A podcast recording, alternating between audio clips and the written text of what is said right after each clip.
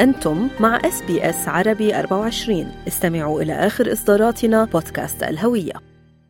حددت القوانين التشريعية الناظمة 14 قانونا لدعم وحماية الأشخاص الذين يتلقون خدمات رعاية المسنين بموجب قانون رعاية المسنين لعام 1997 أولها الحق بالتعامل بكرامة واحترام ثانيها التمتع بخدمات آمنة وعالية الجودة لرعاية المسنين. إضافة لحق تقديم الشكوى الخالية من الانتقام والتعامل معها بشكل عادل وسريع.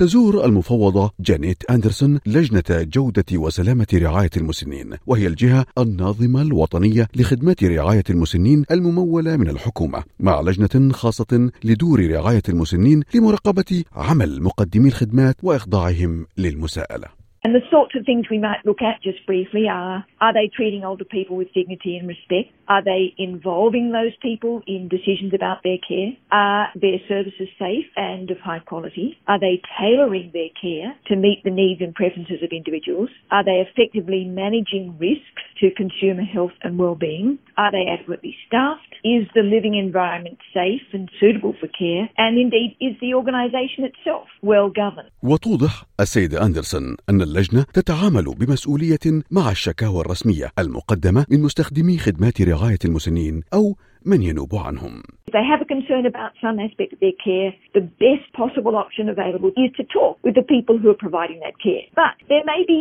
a number of reasons why an individual would be uncomfortable or reluctant to raise a matter directly with their provider. And in that circumstance, we are absolutely ready to assist. So there should be no hesitation in contacting the Commission if someone is a little uneasy about making a direct approach. تقدم شبكة مناصرة كبار السن أوبان معلومات مجانية وخدمات تدعم وتناصر كبار السن في أستراليا فهناك حوالي 200 من داعمي رعاية المسنين أوبان في جميع أنحاء البلاد كما يوضح غريغ جير الرئيس التنفيذي لأوبان While we are funded by grants from the Australian Government Department of Health and Aged Care, we are an independent organisation. We're independent from the government, we're independent from providers, and that means that we can raise issues with the government where we see that there's a problem in the aged care system, or we go uh, at the direction of the older person to speak to their aged care provider to get that issue resolved.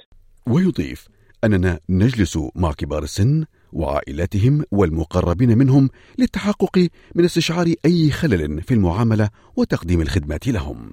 يقول البروفيسور جوزيف إبراهيم الطبيب المتخصص في التعامل مع كبار السن ورئيس وحدة قانون الصحة وأبحاث الشيخوخة في جامعة موناش إن متلقي خدمة رعاية المسنين يترددون في تقديم الشكاوى خوفا من أن ينظر إليهم على أنهم أشخاص مثيرون للمشاكل مع وجود حواجز أخرى لمن لا يجد التحدث بالإنجليزية. Often it is difficult to make a complaint in a way that demonstrates your conviction, how much you believe in that complaint. And people often won't take you seriously because of your accent or not knowing the correct words. It also makes it hard to get people to understand why this is particularly important for your background, a particular day or an occasion or how things are done. فيما يوضح السيد جير أن التشريع والقانون يحميان حق كبار السن بحصولهم على الرعاية المناسبة بالطريقة التي تناسب فهمهم وثقافتهم مع وجود الترجمة الممولة من الحكومة.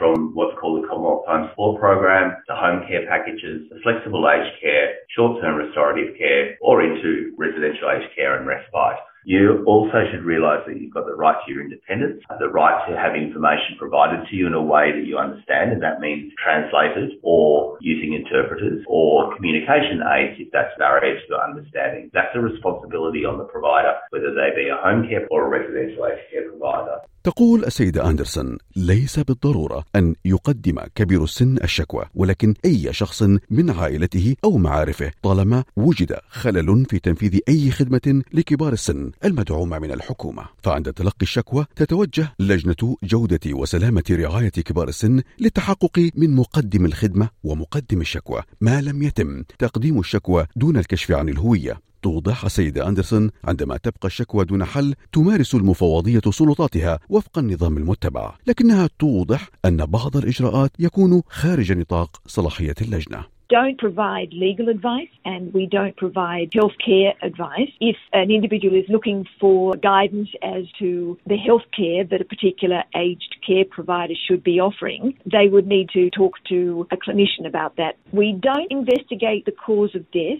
because that is in the jurisdiction of coroners, and we don't get involved in staffing matters relating to the provider staff, such as wages, terms and conditions of employment.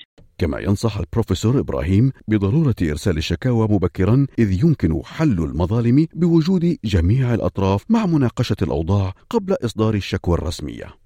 ولكن إذا لم يتم تلبية احتياج كبير السن بعد الشكوى عندها يتم تقديم الشكوى لضمان الحفاظ على خطوط اتصال مفتوحة والاحتفاظ بالسجلات الرسمية كما يقول البروفيسور إبراهيم I think it's essential that you choose someone that you trust in your family or friends who you know is calm and always polite because you want to get your point of view across and you want to keep a record of what's happening. If the problem doesn't get resolved, you then have information and evidence for the future. It's far better to be documenting each step of the way and to always have an open mind to hear the other side. للتحدث إلى أحد المدافعين عن رعاية المسنين يرجى الاتصال بالخط الوطني لدعم رعاية المسنين على الرقم المجاني واحد ثمانية صفر صفر سبعة صفر صفر ستة صفر صفر. هذا التقرير من إعداد زوي توماديو وعلاء التميمي.